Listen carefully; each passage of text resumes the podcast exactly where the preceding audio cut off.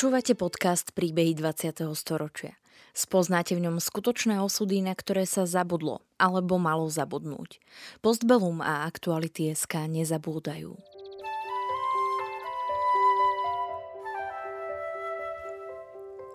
Vďaka konkrétnym príbehom sa dozviete, akým osudovým dilemám museli naši rodičia, starí rodičia, prarodičia čeliť. Postavení sme tak pred otázku, ako by sme sa v podobných situáciách zachovali my. Rozprávači príbehov 20. storočia rýchlo odchádzajú. Ich spomienky sú dôležité nielen pre nás, ale aj pre naše deti a ďalšie generácie, ktoré už nebudú mať možnosť sa s nimi osobne stretnúť.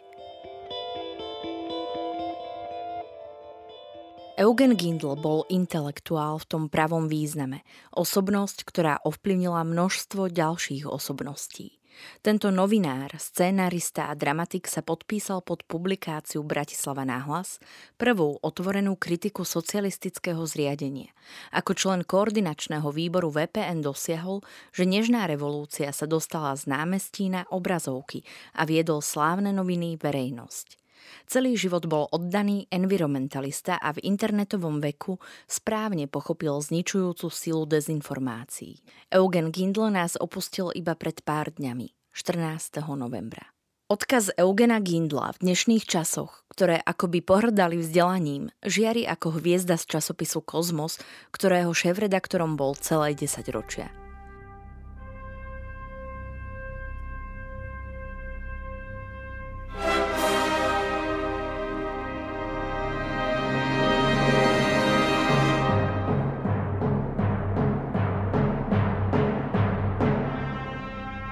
Narodil sa 2. februára 1944 v Bratislave, v pôrodnici na Zochovej ulici, kde jeho rodičia bývali v podkrovnej izbičke. Otec tam do roku 1944 pracoval ako gynekológ, potom mu ponúkli miesto v Martine. Ešte stále cez vojnu, aj cez povstanie, tam sme prežili aj bombardovanie Martinskej stanice, kde bol vlak s muníciou nemecký, čo spojenci bombardovali, ale omylom trafili tú nemocnicu a mňa s otcom vyhodila tlaková vlna z prvého poschodia údajne teda na dvor, ale sme to prežili. Po vojne rodina žila aj v Michalovciach, no napokon sa usadila v Liptovskom Mikuláši. Detstvo na pomedzi Liptovského Mikuláša a priľahlej dediny Palúcka bolo bohaté na zaujímavé podnety. Kultúrny život mesta sa celé 10 ročia rozvíjal najmä pod vplyvom 7 garbierských rodín, vytvárajúcich vyššiu strednú vrstvu. Tieto rodiny, zväčša evanjelické, boli jadrom rídzoslovenskej ekonomickej i kultúrnej elity. Vďaka ich finančnej podpore prišli kedysi do mesta Štúrovci vyhlásiť žiadosti slovenského národa. Aj vďaka ním v meste pôsobili rozličné spolky, ochotnícke divadlo, amatérsky orchester vážnej hudby. Zaujímavá vec bola, že tam prichádzali koncertovať neuveriteľní umelci ako Oistrachovci. Dávid a Igor Oistrach tam boli 2-krát. Sviatoslav Richter, potom Národné divadlo prichádzalo.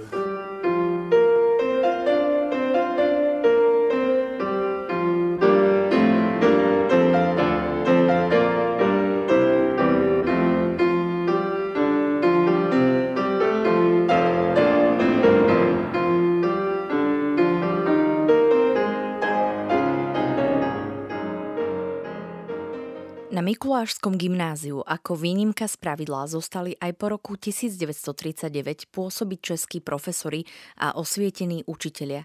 Tí potom neskôr otvárali zvedavému Eugenovi obzory a učili ho aj o osobnostiach, ktoré boli v tom čase nežiadúce. Prednášali tam úžasní českí profesori ako profesor Žák, známy knihami ako Študácia Kantoži, Cesta do hlubín študákovi duše. Asi taký klasik po Foglárovi, veľmi čítaný človek v tých časoch bol.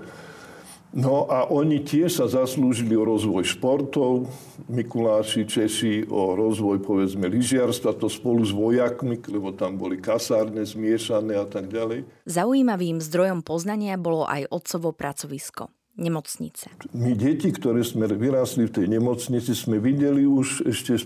Nemali sme ani 10 rokov, lebo porodnica bola na prízemí, v lete boli otvorené okna.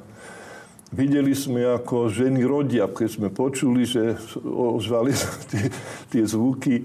Videli sme, ako sa rodia deti. Hej. Videli sme, ako sa z operačiek vynášajú mŕtvi do tzv. Márnice. Hej.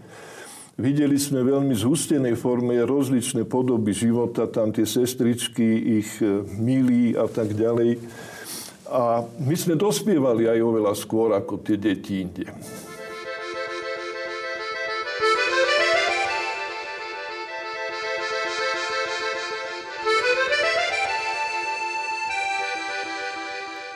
Pestrá mozaika vnemov a príbehov povojnového sveta však bola čoskoro prerušená.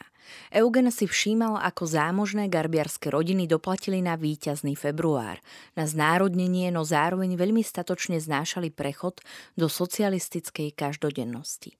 Eugen sa obával, že ho ako dieťa z lekárskej rodiny nevezmú na vysokú školu. Našťastie začiatkom 60. rokov, keď maturoval, nastal politický odmek. V roku 1962 začal študovať novinárstvo na Filozofickej fakulte, pred ktorým však musel absolvovať rok práce vo fabrike.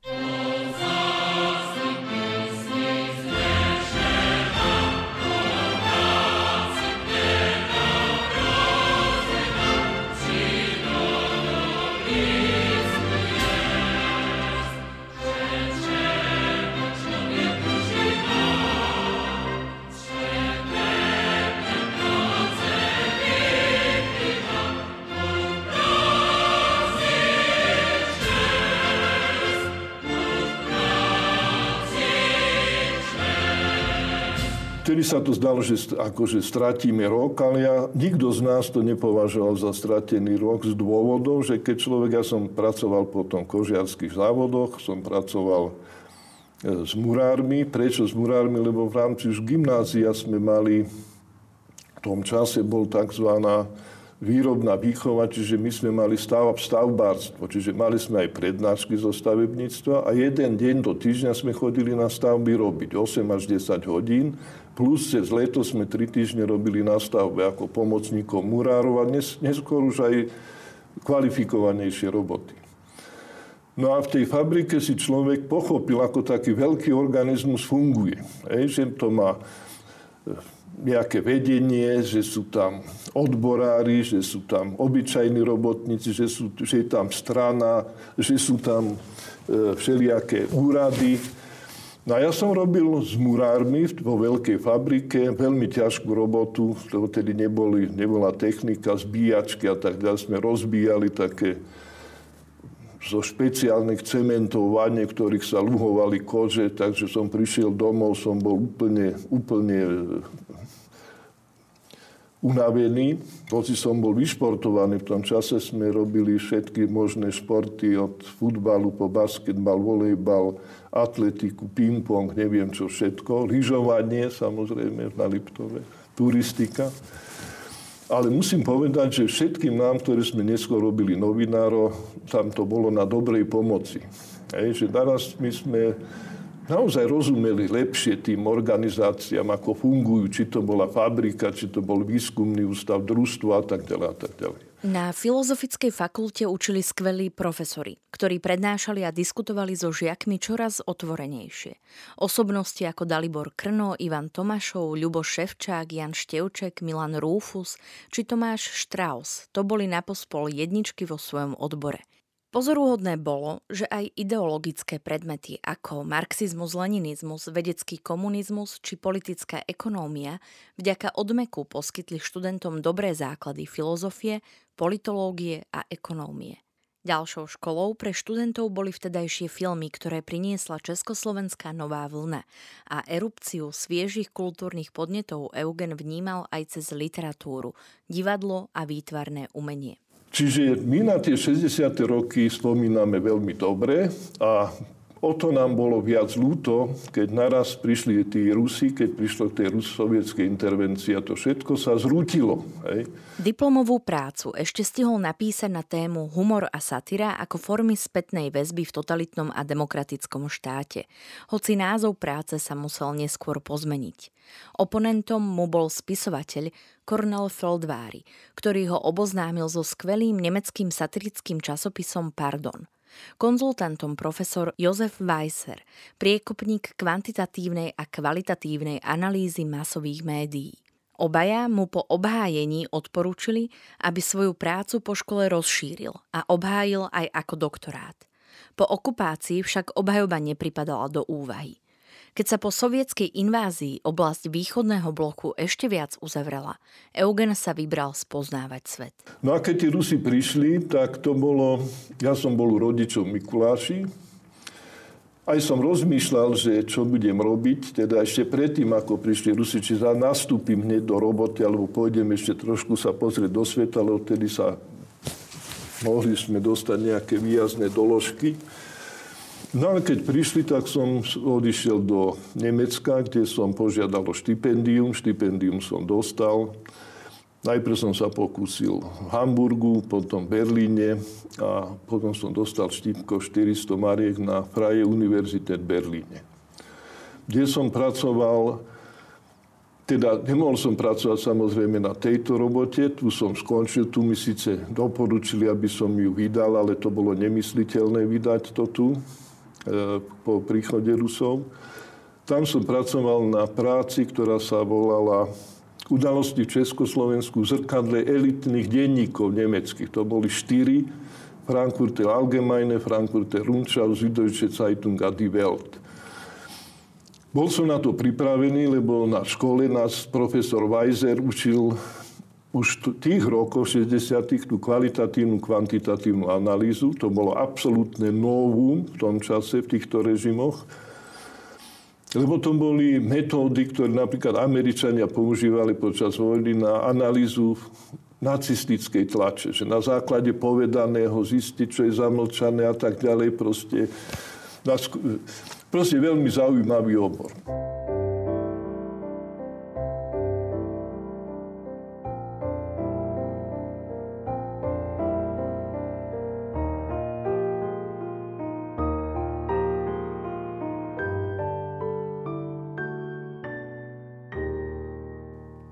Počas štúdia sa Eugen oženil, no hranice sa čoskoro začali zatvárať.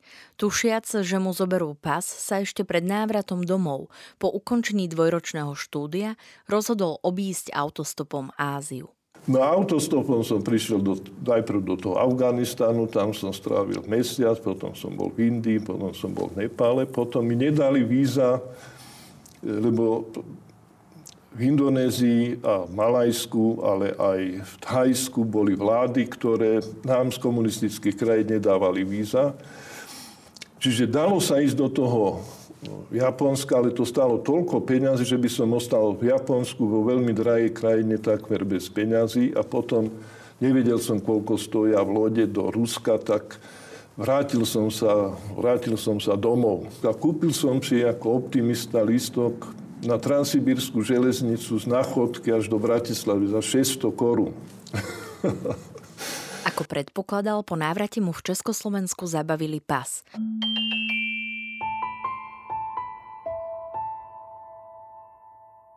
Prvú prácu získal Eugen v týždenníku Život, kde jeho reportáže mali úspech, ale onedlho sa dozvedel, že sa nepáčia vydavateľovi a preložili ho na zahraničné oddelenie. V tom čase to bola obdobie normalizácie, čiže prišli absolútne noví ľudia na všetky orgány, teda jednak bola autocenzúra veľká, však viete, cenzúra bola zrušená, ale no to veľká väčšia bola autocenzúra. Čiže do vedúcich funkcií dávali ľudí, ktorí boli za to platení. A oni boli oveľa prísnejší, ako mali byť, a čo by aj vyššie boli prípustné, bola prvá. Potom bol ten úrad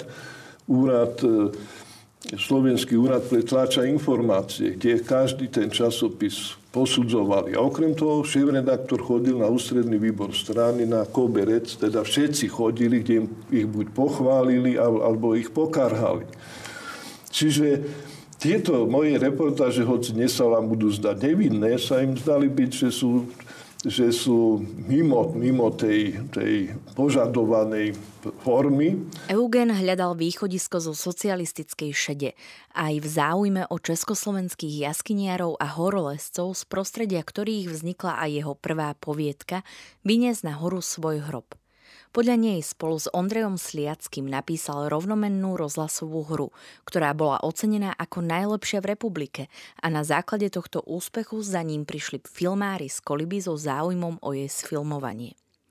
Priestor, ktorý sa mu otvoril v televízii a filme, sa snažil využiť na spracovanie zaujímavých tém zo súčasnosti. Ďalším jeho pozoruhodným počinom bola rozhlasová hra a neskôr televízny triptych s názvom Hĺbkový rekord, zobrazujúci boj progresívneho vynálezcu so skostnateným režimom. Hej, a tam som mohol ukázať nielen tú ako krížovú cestu toho vynálezcu s byrokraciou, skutočne hlúpou byrokraciou, ale aj oportunizmus na najrozličnejšom stupni schvaľovania, či už stranického, ale aj novinárskeho. Hej.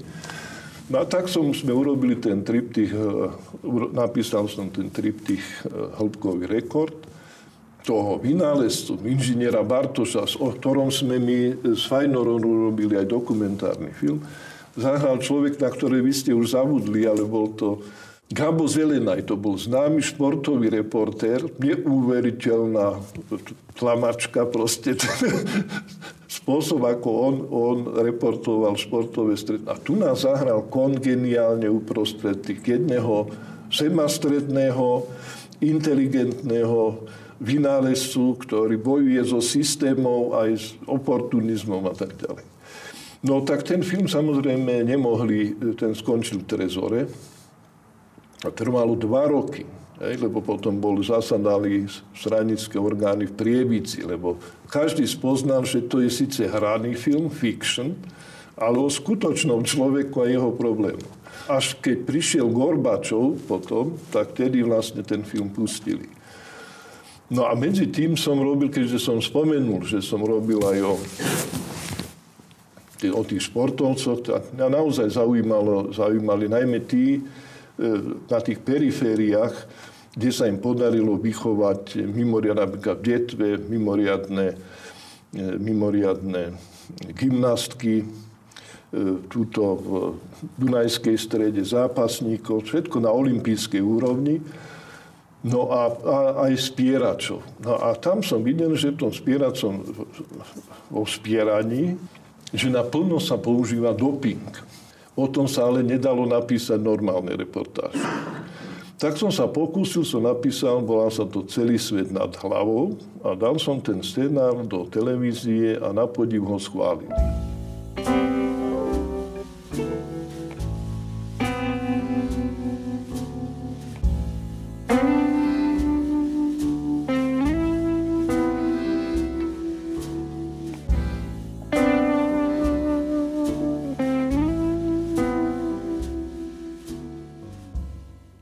Normalizácii, kedy slovenský film unikal pred pomenúvaním reality k spracovaniu historických tém, overenej knižnej klasike či k nadprodukcii rozprávok, boli Gindlové počiny výnimočné.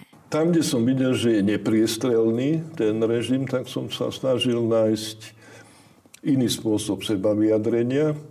Samozrejme, aj to malo veľký odpad, povedzme, z tých tém, ktoré som ja napísal. Som napísal scenáre na 20 celovečerných filmov, tak 10 sa uskutočnilo, ale 10 neprešlo.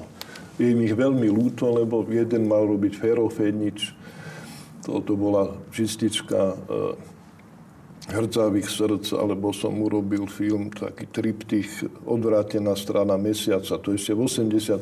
5. roku, ten tiež. Hoci mi vyplatili scenár, tak sa to nerealizovalo.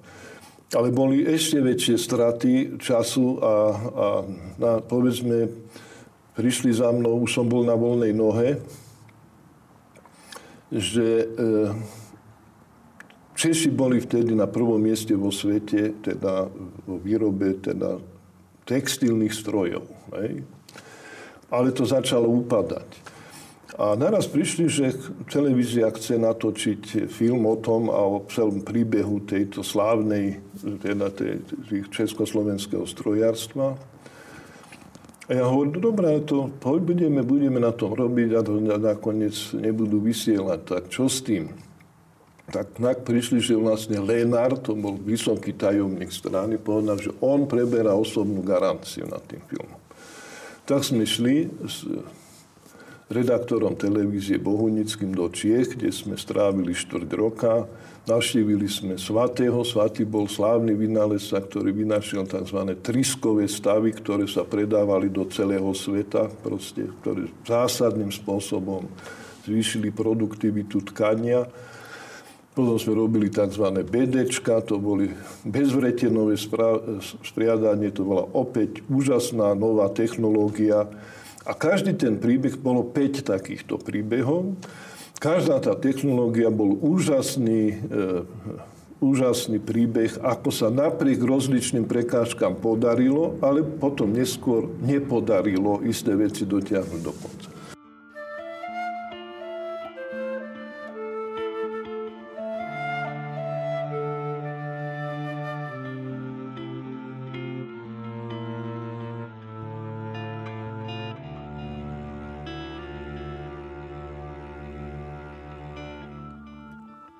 Vďaka práci na filme Právo na minulosť mal Eugen opäť možnosť konfrontovať dianie u nás s tým, čo sa dialo v zahraničí, tentoraz v samotnom centre moci.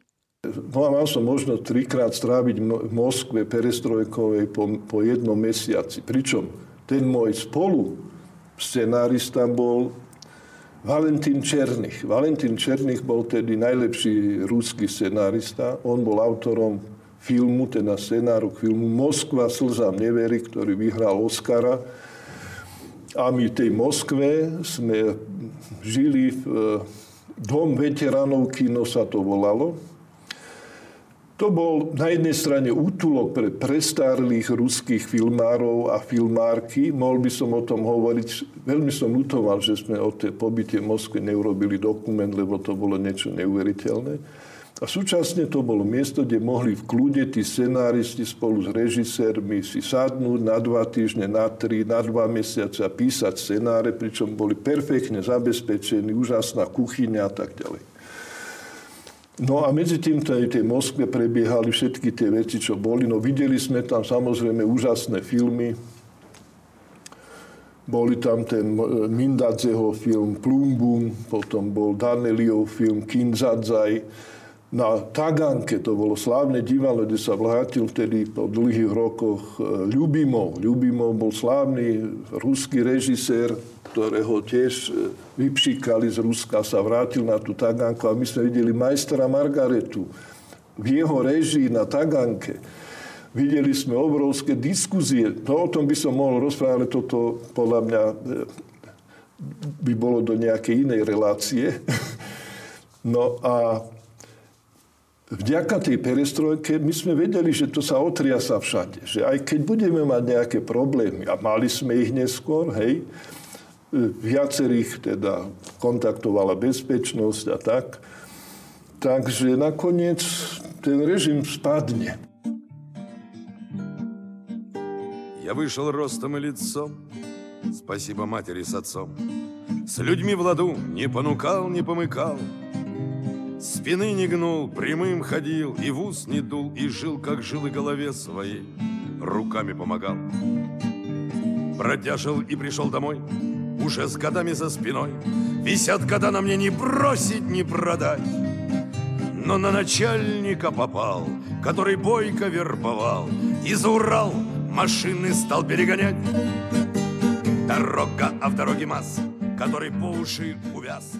Eugen pochopil, že ak v Moskve dozrel čas na perestrojku, v Bratislave dozrel minimálne na to, aby sa publikoval kritický manifest Bratislava nahlas. A vtedy vznikla myšlienka, nie u mňa, hej, že napíšeme nejakú správu o situácii životného prostredia v Bratislave. Neskôr dostala pomenovanie Bratislava nahlas a tam po prvýkrát došlo k prepojeniu teda legálnych ochranárskych štruktúr, to boli tie Slovenský zväz pre ochranu životného prostredia a krajiny, to boli hubovci, hej, a časti disidentských štruktúr, kde bol, povedzme, Jano Budaj.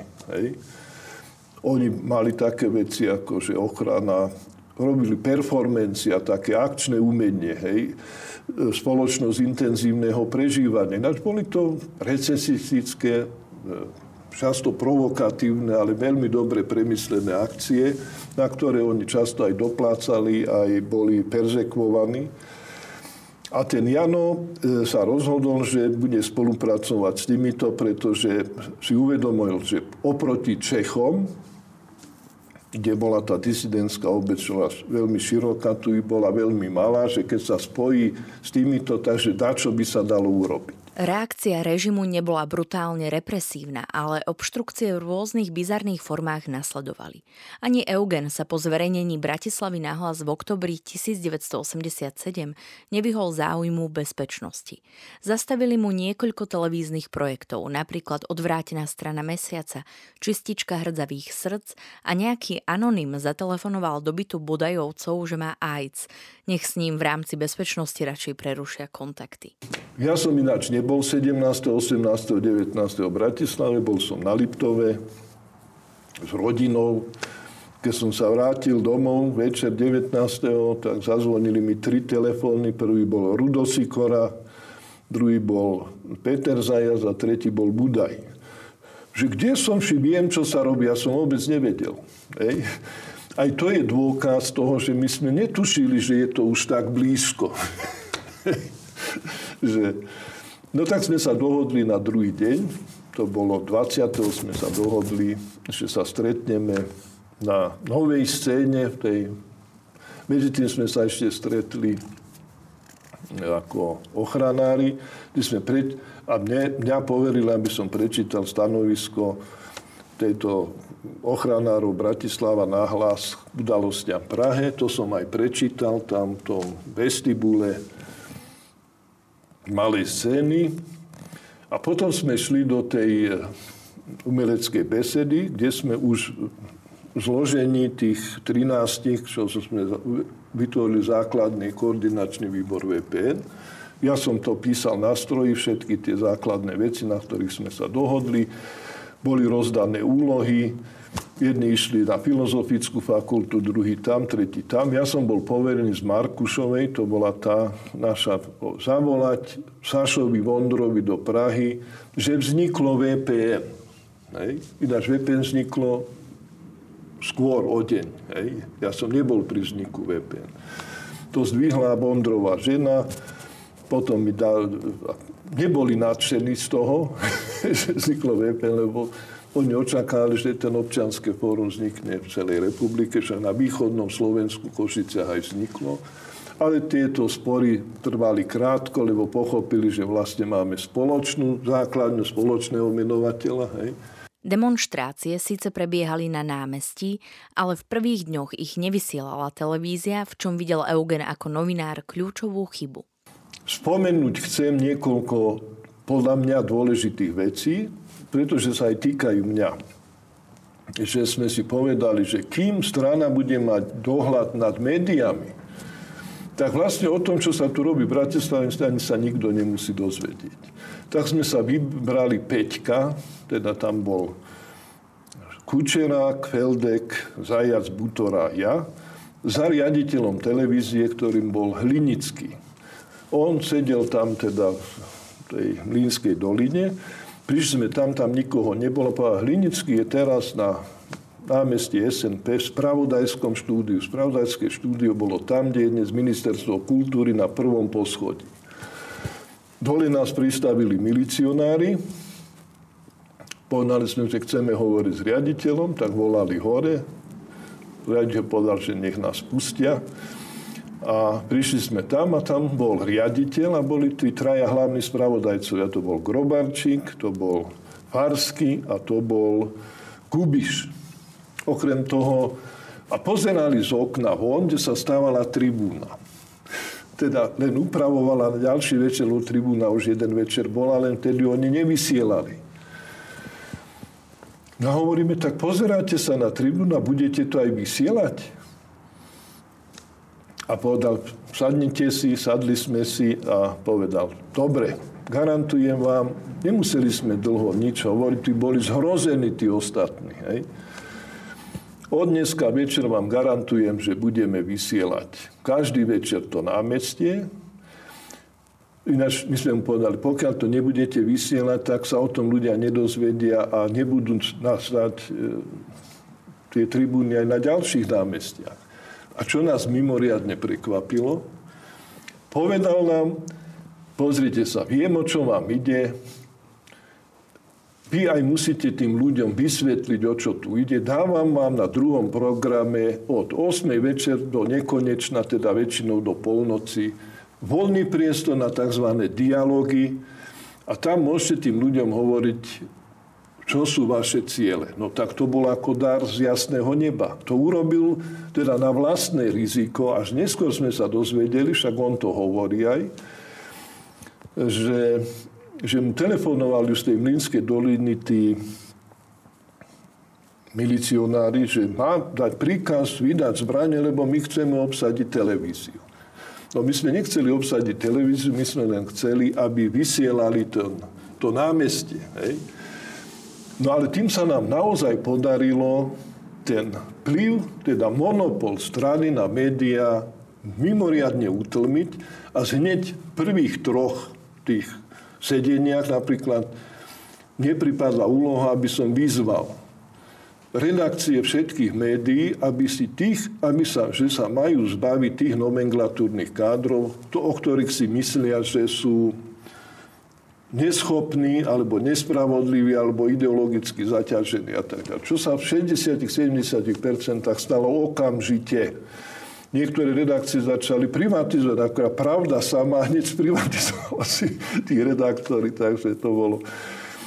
No, takže to pokladám za dôležité, lebo ten Hlinický nám naozaj vyšiel v ústrety v tom.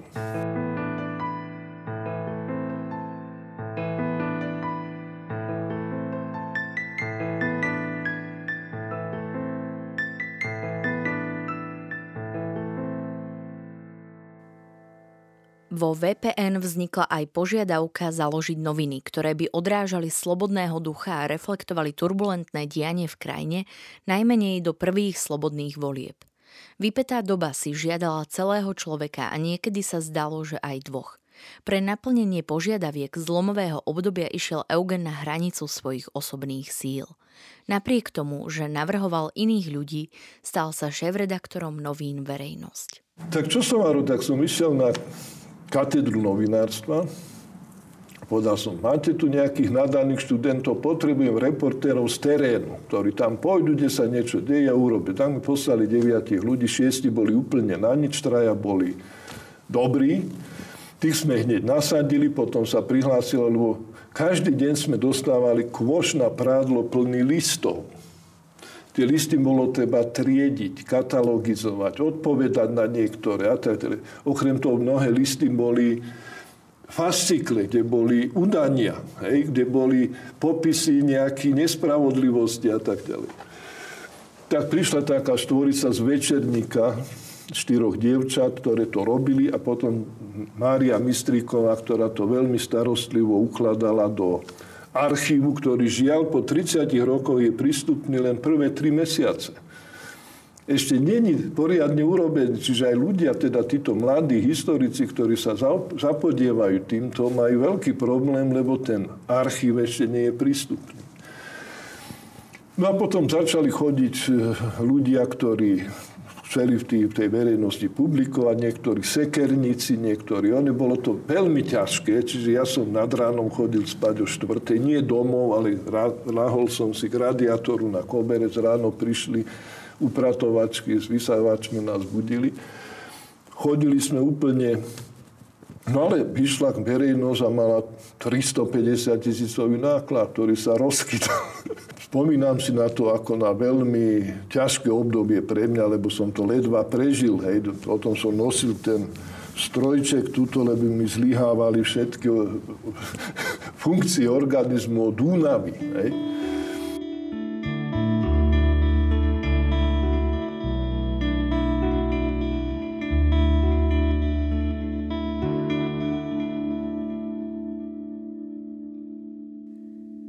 Po roku 1990 bolo v štáte potrebné vytvoriť novú formu demokratickej vlády, s ktorou nikto nemal praktické skúsenosti.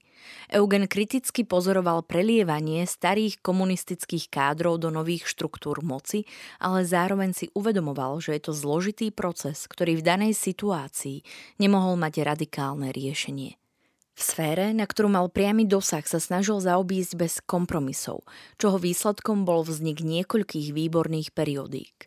Eugen Gindl sa už pred revolúciou stal šéfredaktorom časopisu Kozmos.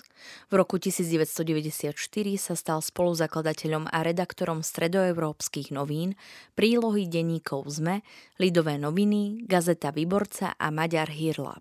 Spolu s Rudolfom Chmelom a Láslom Sigetým bol aj spoluzakladateľom a redaktorom časopisu OS, 120-stranového politicko-kultúrneho mesačníka, v ktorom zaznievali hlasy najuznávanejších, nielen európskych, ale aj svetových mysliteľov. Eugen Gindl hovoril, že mu veľmi prekážajú dezinformácie, hoaxy, ktoré produkujú nenávisť a rozoštvávajú ľudí. Povedzme, navštívujem dve krčmy. Všade je iné zloženie tej posádky. Sú tam ľudia s vysokoškolským vzdelaním, sú tam ľudia obyčajní robotníci, klampiari, úradníci a tak ďalej. Nikdy sme nemali všetci rovnaký názor, ale vedeli sme si dobre pozhovárať, aj sa poškriepiť. Došlo k totálnemu rozdeleniu najprv a potom rozpadu, pretože niektorí odmietli už chodiť, pretože tam sú už prejavy naozaj ako by stratili rozum. Proste pod vplyvom týchto hoaxov a tejto neustáleho spracovania toho spoločenského vedomia. Čiže bojovať proti tomu je veľmi ťažké a nikto nevie, ako by sa to dalo. Proste to je vec, ktorej by som sa chcel venovať. Príčinou polarizácie spoločnosti je podľa Eugena Gindla napríklad aj hysterické vnímanie migrácie. Ako na každý jav, aj na tento sa pozerá v širších súvislostiach, v kontexte diania na iných kontinentoch. Za najväčšie výzvy pre budúcnosť považuje klimatickú zmenu a katastrofálnu situáciu v Afrike.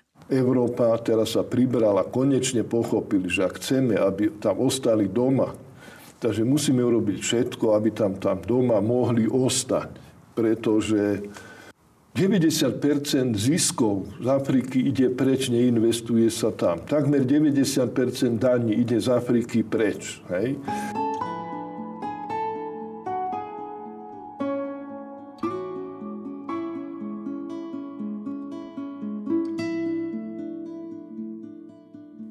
Príbeh Eugena Gindla v júli 2019 zaznamenal a spracoval Matej Harvát.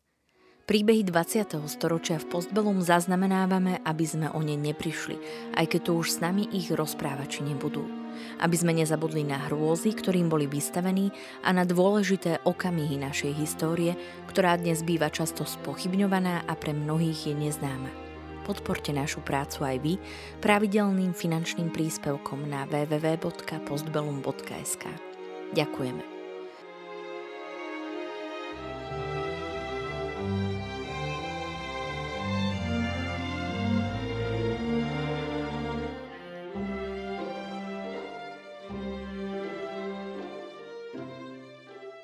Podcastom vás prevádzala Sandra Polovková a spolupracoval na ňom Marián Jaslovský.